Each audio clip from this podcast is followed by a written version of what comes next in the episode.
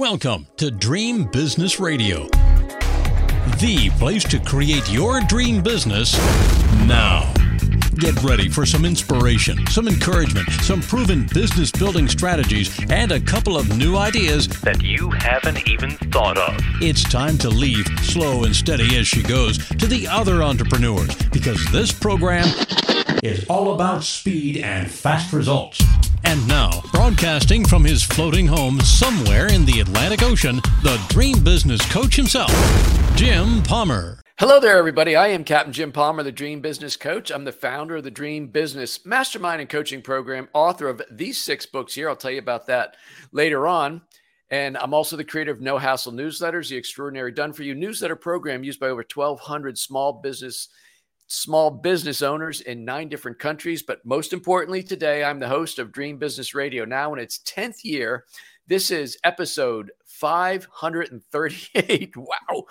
It astounds me every time I say that. So, um, Nadine, how are you doing today? I'm sorry, I'm a little, I'm a little all over the place today. How are you doing, Nadine?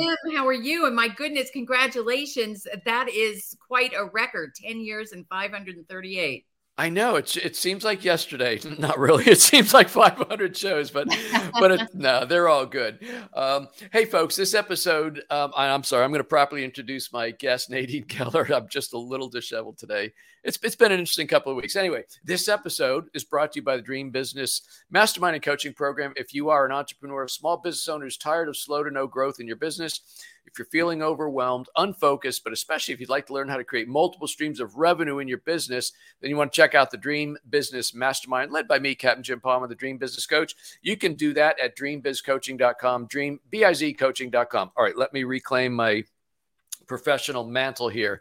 Nadine Keller is president and CEO of Precision Sales coaching and training. Her firm has provided strategic programs for tens of thousands of sales professionals with measurable results. Her expertise crosses sales, marketing, and communications with a focus on helping organizations drive sales behavior to achieve their goals. And throughout the 80s, I'm sorry, throughout the 90s, I almost dated you Throughout the 90s, as the director of I am. I know, as the director of sales, I apologize, sales and training, for the Chase Manhattan Bank, Nadine developed an in depth understanding of how to use training to drive strategy. Nadine served as the personal communications consultant to the vice chairman and was later appointed director of marketing for a global bank. Wow, some big clients and experience there.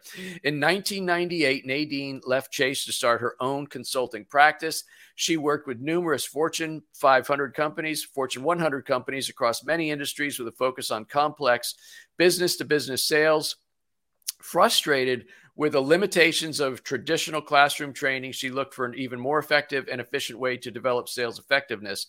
And this work has culminated in the creation of Precision Sales coaching and training in, in 2006. What is with my words and my numbers today?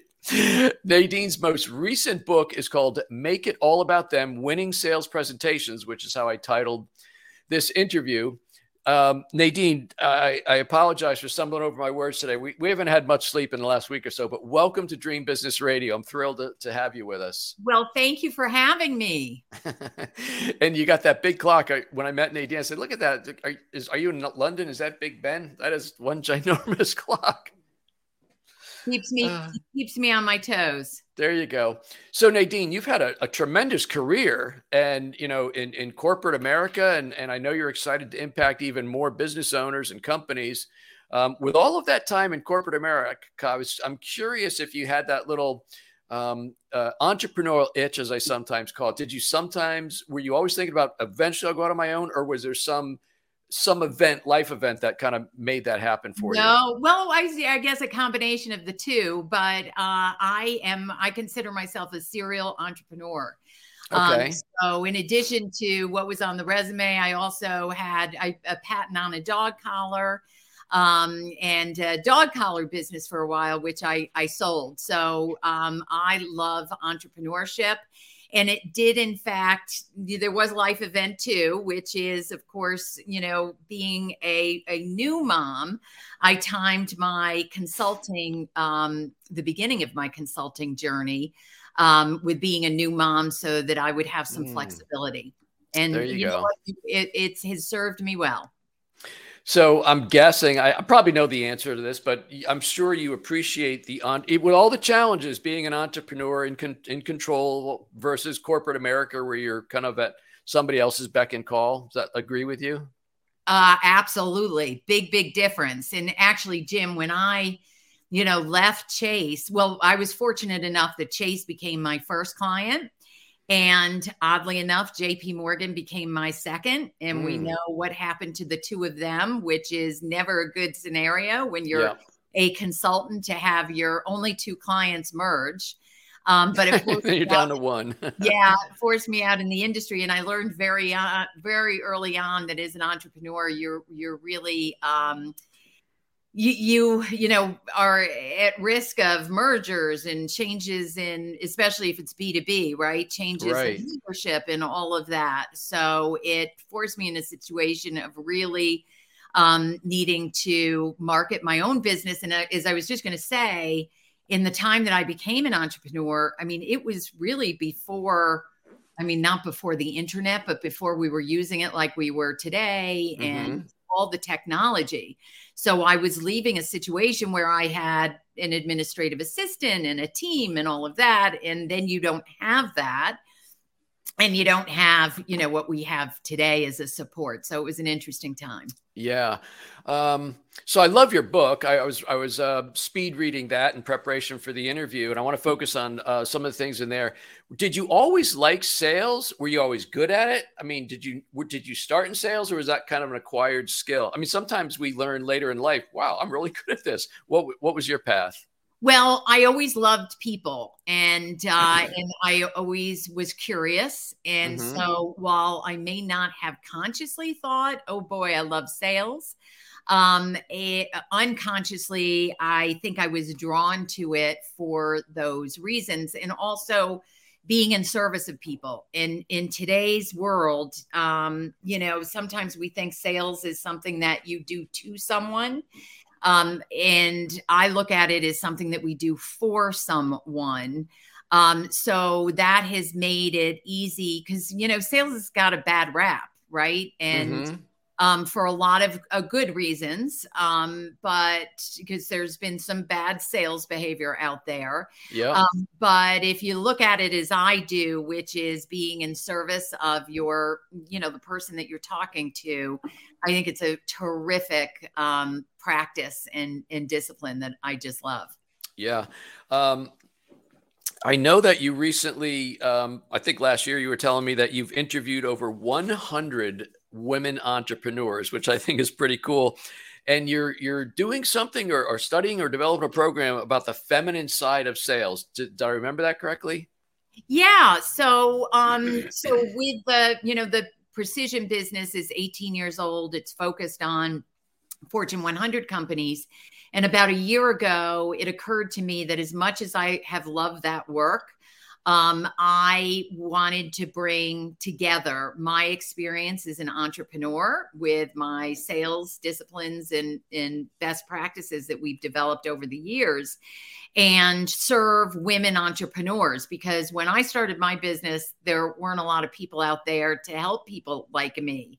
Um, but before doing that, and I actually brought on a partner um, to work with me on this. And before we developed any kind of a program, we said we want to interview a minimum of 50 women entrepreneurs Mhm. so that we could understand the challenges and we that that experience was so fruitful that we decided to just continue to do it and in fact we are still interviewing now Wow. yeah and a lot of themes you know surface that help us helped us to develop the program that we have today You know, back in the day, I'm, and this is back in my day. I'm not going to date you like I almost did with your introduction, but back in the day, there's Zig Ziglar, Brian Tracy. There was a lot of men. I don't recall a lot of, if any, women that were writing books about sales. Am I wrong? Or You are absolutely right. In fact, Okay. Jim, when I had this idea and just a year ago started research, one of the ways I did it is I went on um, YouTube and I searched for um, sales, right? And selling Okay. skills and all of that kind of stuff. And I am telling you, the first 60 videos that came up, I didn't get to a video with a woman before the 61st video. Oh my goodness. I know. And it, what's interesting is that in our research, um, a lot of consistent themes came up, but one that came up was that women are uncomfortable with sales and they don't want to be salesy. And I think that it's it's not only women, right? It's men as well. Yeah. But when we think about it, you know, the sales processes that we have today were developed in the at the turn of the century. They've evolved some, but it was a male dominated world out there. Yeah. Um, so I think women can feel uncomfortable um, with that, and I also think that men can benefit from the the female energy um, when we take a look at sales. Well, the amount of females in the workplace today compared to the, even the 80s is dramatically higher, right?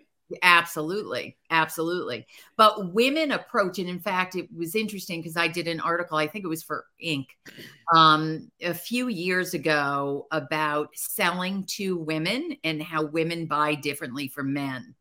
And it's Hmm. often not um, discussed, really. You know, it's we assume that we're all the same buyers, yeah. and just like we're not we're not also we don't approach sales the same way and it's not that one way is better than the other it's actually the combination of the female and the male energy that really can be the most powerful One of my clients a few years ago is a um, she's a lawyer, woman, life coach and stuff, but she was teaching uh, mostly women life coaches the business side of life coaching, where it's more than just a passion, hobby, one of an impact. Well, it has to be a business too, right? And she used to say, Jim, my biggest problem is I hate sales. I think it's icky. I think she used the word smarmy and just all it felt weird. a lot of those words Yeah. So is that is that what is that pretty common across the, the hundred plus interviews you're doing now? very very common i mean Hmm. in, it's one of the strongest themes we, have about three top th- themes and this one was uh was one of them and it's that feeling of you know you think about the used car salesman right Mhm. And so, of course, that's not what the true practice of selling is about. Where the true practice of selling is to really understand and help the client to understand their needs and their opportunities, and then determine together if it makes sense for you to work together or not. And it takes the pressure off of, you know, I've always been fascinated with closing techniques. There are so many closing techniques. Right. There's puppy dog close and the, you know, The and Columbo close. so close. And for me, um, closing is is really just a natural e- evolution of of the conversation. Uh, and where the magic happens is in the earlier parts, right? The understanding of the needs and and positioning potential solutions in the context of those needs. So, just curious, and, and, um, this is sometimes happens when I get really into a topic. I kind of forget the question I want to ask you, and I just go. I'm curious: Are women uh, more vocal about some of these objections or how it feels, and men don't feel right to say it, or are men are they just tuned differently and, and they're okay doing what's always been done? I think a little bit of both. So, of course, in my career, my Fortune 100 career, I worked, I would say, we focused on financial services. Right. I would say 90% of the people we worked with were men. And yeah, men don't like to be salesy or pushy either. But I Mhm. think women tend to be a little bit more, you know, sensitive to it. Okay. Yeah, I think that's fair. You know, so in your book, make it all about them winning sales presentations, folks, which you can get on Amazon. Um, you, I, it was interesting that you broke it up into three sections with different uh, bullets under each. But you, what you present, which is the message, the skill, how you say it, and then the materials, what we say with it. Um, you know, it seems like some of the other books, which by the way, some of the ones I've mentioned on my bookshelf today, but it, it's like they're they're huge and your book is a little more um, concise based on these three sections. I'm, I'm sure you did that intentionally because it's your book, but can you talk a little bit about how how and why you set up the book like that? Sure. So the book, um, you know, again, this came out when I was working with the Fortune 100, you know, companies, mm-hmm. and we were doing a lot of work in finals presentations, but which were very formal um, kind of uh, beauty contests, right? Where in, in they might be billion dollar deals, and we're gathering a group of people together, sales, a sales team that is presenting to a buying committee. And so the first thing that I wanted to kind of get the point across is that we all think it's about the what, it's about the content, what you say. Right. It's really about how the client experiences you. And this is everything that's in that book applies to B2C sa- sales or smaller sales as well, which is there's more at play than just the what. Um, there is how you, if you're if you're working with someone, how you're interacting with them. Um, it is the if you're using materials, how you're interacting with the materials, how you're bringing in the client, etc so I since I have been in adult learning in all of my life, I wrote the book in a way, and this is how we approach our program as well for women entrepreneurs. Mm-hmm. It is no nonsense. So I believe in the power of storytelling. So you'll get lots of stories in there. But what the reason why somebody's picking up this book is so that they can apply it to their own situations and that they can increase their sales. So, you know, I wanted to write the book in the simplest of ways so that anyone could apply the concept simply. And again, that's the same the same way we approach our our program for women entrepreneurs. I'm a big fan of storytelling. I think people get um, drawn into a good story, and therefore they can learn something. You can kind of get them down this path, but some people are uncomfortable telling a story. It feels like, mm-hmm. let me tell you about the features and benefits. Let me handle your objections. They get go formulaic and, and you know almost robotic, which is the antithesis, I'm quite sure, of what you teach. But for somebody who's um, unfamiliar with storytelling or even uncomfortable doing it, do you have any tips in that regard? Absolutely. So everyone, well, first of all, let's acknowledge that we are all storytellers. You know, it's four o'clock here on the East Coast and I can't imagine how many stories I've told at this point, right? Yeah. And people just aren't conscious of it. But when it gets to a business situation, um, we sometimes aren't, well, first of all, we may not recognize the power of the story, and a story is going to be much more memorable, much more interesting, right, than any kind of facts and figures uh, right. aligned with it. Um, but there is a way to tell a story that is will ensure that your audience gets the point of the story. Okay. And very simply, what we recommend to people is be really clear about the point up front, right? Let me tell you a story, Jim, that um, really emphasizes how you will get a return on investment right from this we worked with a client last year, blah, blah, blah. Then I tell the story and I end it with I tell you that story, Jim, because you too can expect that kind of return on investment. Hmm. So you lead with what may be the punchline or the conclusion you want them to have rather than just launching into the story and then having them figure it out, or you point it out at the end. You yeah. go with right at the top.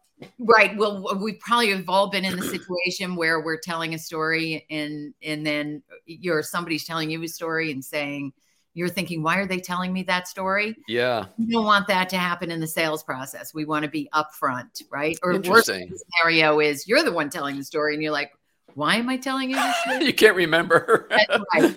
So, and ironically, the better the storyteller you are, the more important it is to remember to tell the point of the story because we're engaging people in a scenario and it, you're bringing them in with you, right? And it's easy for them to forget. And mm. but in sales, it's really important to remember that. So we call it the sandwich technique. Nice point, story point. Okay, so in the first in the first chapter, it's it's the subtitle of the book, "Make It All About Them," in which you say it's more about um, working with you and not the what you sell, right? Because no matter what you sell, product or service, it's likely to be a commodity because there's a hundred other people doing it. So that is that why you focus on the relationship. Absolutely. Well, way? first and foremost, it it should be about the client, right? Okay. And in sales almost sets us up for thinking it's about us, where you've got the client on the other end saying, okay, what you got? You know? Mm-hmm. And our tendency is to say, well, we have this and we have this and we have that. It's not about us at all. It's really about what we can do for the client. So it always has to begin with the client, their needs, their problems, their opportunities and being able to really do a deep dive on this. On the B2B side, it's not just about what you think it's about. There are personal needs there that you have to understand in other drivers. And the same with the B2C side. When we engage in a conversation with someone, we really need to be able to go deep so that we are able to understand how and if we can help them and if our solution is right for them. And if it is, we will be um, able to present that in a much more compelling way than if we just kind of do some surface needs analysis. I see. Um, so, with your prior corporate experience, and now you work with entrepreneurs, small business owners, and corporate alike, but so you've, in other words, you've seen both sides of the coin. It's interesting that when you're working with entrepreneurs, you're typically working with the owner, the buyer, the decision maker, right? But sometimes in corporate America, you have to deal with either the buyer or the head of this department, and they they may or may not be the ultimate decision maker, right? Oh yeah. So, um, in fact, we just did a webinar a couple of weeks ago at um, you know selling to corporates because mm-hmm. it is a very very different kind of a sale. And there are some we work with women in um, service businesses so one of the you know one route to it's not for everybody but one route to really growing your business is to take it b2b however you've got to if you just said you have multiple decision makers you may have procurement involved um, with multiple decision makers come multiple viewpoints, right? Mm-hmm. You may not even meet the decision maker. You've got um, formal proposals and things like that.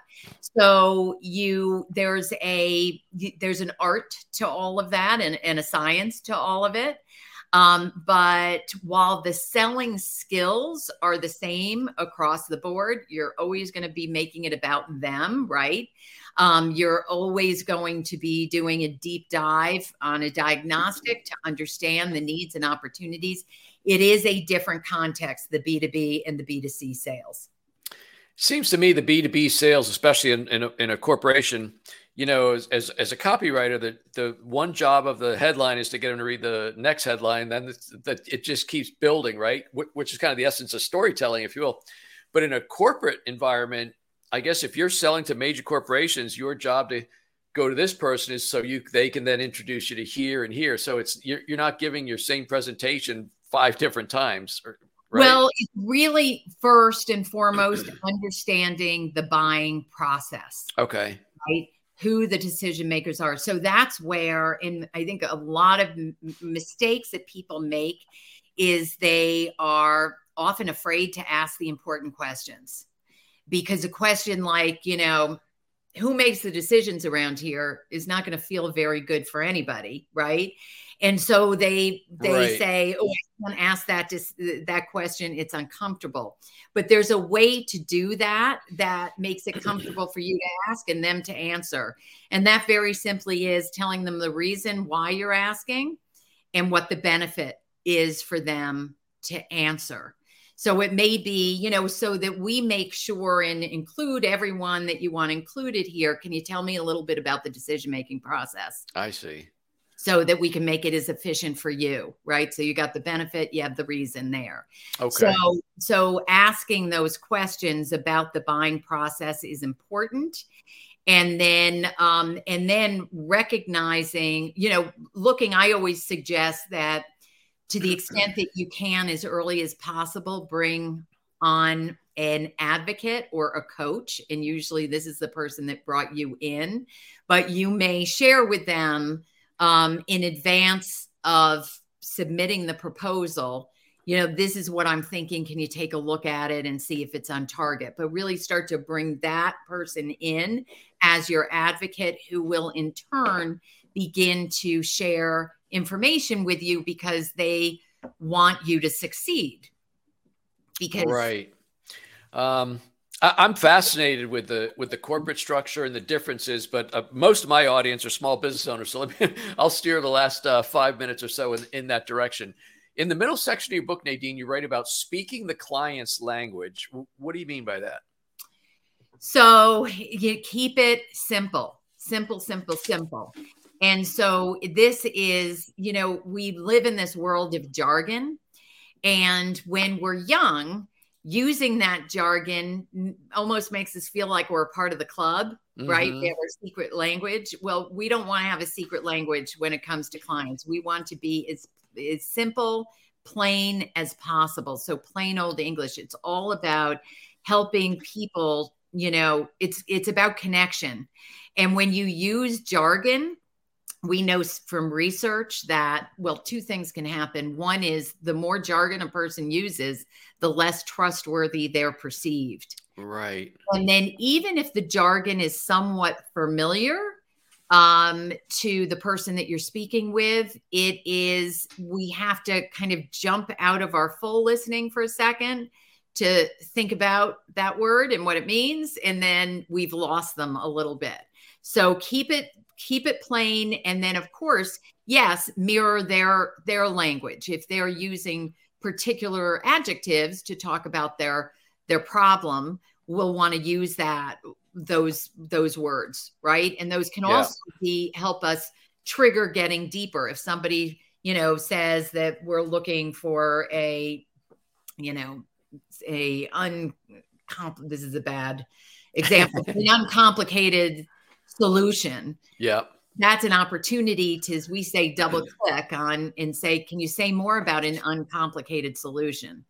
So that's a way to mirror back their language. Yeah. So I, I cut my teeth and learned how to be a salesman 40 plus years ago in a bike shop. And um, one of the things I learned back when the bikes were 10 speeds, right? 10 speed oh, wow, bikes. Right. I know.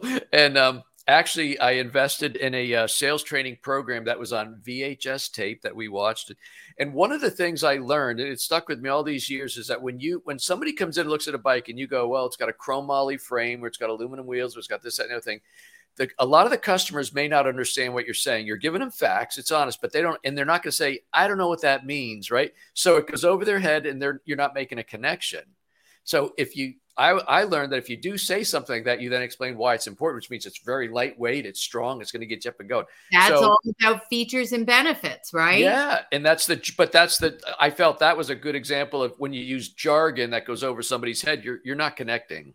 You're you're not connecting, and you're not. The problem is, is that we're so focused on what we're going to say that we're not truly listening. And uh, I have, I remember many many moons ago when we were bringing an au pair over from Germany, my husband and I went to get a used car for her to drive. Mm-hmm. And um, the car salesman asked me the question. So, you know, w- which is great. How are you going to use the car? I explained that we had a, you know, an au pair coming from Germany, and she would be taking my little ones to school, which horrified me every day. Right. And he takes out a car and he starts talking about how it goes from zero to 60 in less than whatever. Oh, great. Right. So you can do the, you can ask the question, but if you're not listening, right, and especially to the emotional piece of, of what my needs were, you know, he could have just as easy talked about the airbag system or. That's right or or how how secure the the restraints are that hold the child seat and the of and the course. side door panels everything that's important to you. Zero to 60 with your kids yeah. going to school is not important to you. yeah, you. that does not work right. Oh my goodness. Oh we got about two or three minutes. I want to squeeze in um, another see if i can get in two. Um, anticipating and answering questions that's another section of your book. Does that refer to the objections and you handle them up front so they don't come later or something else well, to the extent that you can do that, that's great. But um, most people will um, mask an objection as a question, mm-hmm. but not every question is an objection. So it's important that we think through what are the likely, and to the extent that you said, you know, you can anticipate, especially, you know, once you get, and we work with our women entrepreneurs a lot on this, is understanding who their ideal client is. And once you really get a deep understanding of that, you can also understand what are those potential objections and you can preempt them by putting them you know even in a q&a on your website um, or if you're sensing it in a sales conversation you can preempt it them as well mm. um, but the idea here is to be thoughtful about what are those likely objections and to you know think through and not assume what people mean by their objection. That's probably the biggest mistake people make is they've heard it before. Mm-hmm. Um, so they they jump to addressing it instead of fully understanding it. So if somebody says, you know, uh, this just seems like it's going to take too much time, instead of saying, but it's only going to take, you know, we can do it in this amount of time, blah blah blah this may taking too much time could mean 15 different things right? right so we have to stick with and say can you say more about when you say time what do you mean? Yeah get, so ask a clarifying question. So you make sure you're going to give the right an answer to the to what they're asking what actually. the real issue is. Yeah very interesting. I, I, knew I would love this conversation. Nadine, thank you so much. How can people connect with you? I mean, do you want them to go to Amazon for the book? You can give out your website, whatever you'd like to do. Or the book is Make It All About Them, but our website is Precision Sales Coaching and Training. And um, as I said, we're interviewing women entrepreneurs and service based businesses. And we, anyone of your audience who fits that, we would love to talk to you. Um, we also love to talk to men as well. So I don't want to just um, that. Um, but in exchange, we make sure that um, that we add value. Um, and I think we have a pretty good track record of doing that in every interview we've conducted. That's awesome. Thank you so much, Nadine. I, I really, uh, really enjoyed the afternoon. I'm sure my audience got a lot out of it as well. Great. Well, thank you, Jim. It's been a pleasure. Hey, folks, that wraps up this very special interview with my guest, Nadine Keller from Connecticut and Precision Sales Training. I highly recommend you connect with her, follow her, get her book, and learn from her. You can connect with me, other than this podcast, at getjimpalmer.com. That's my home base. Again, if you're interested in joining me and about 27 other smart entrepreneurs in the Dream Business Mastermind, that is Dream Biz Coaching, Dream B-I-Z dreambizcoaching.com. And here's what I was going to tell you before. I've, as part of my uh, legacy building program, because that hair on my face is quite white, so my, my time is limited now. Not too much. I've made all six all six of my books free as digital, so you can go to Amazon, download the Kindle, Barnes and Noble if you're into the Nook books, and they're in the iBook store, totally free, no opt-in, no nothing, just to get a great education, courtesy of me. But that's it. Until this time next week, another fantastic interview. I am Captain Jim Palmer, and I'm the Dream Business Coach. You take good care. Now it's time to go implement what you've learned. Great ideas are nice, but results only happen through action and implementation. So stay focused. Kick all distractions to the curb. Sleep a little less if you have to. And create your dream business now so you too can live your dream lifestyle. To learn about building your dream business, join Jim's free Dream Business Facebook community at dreambizgroup.com. That's dreambizgroup.com. See you next week for more Dream Business Radio.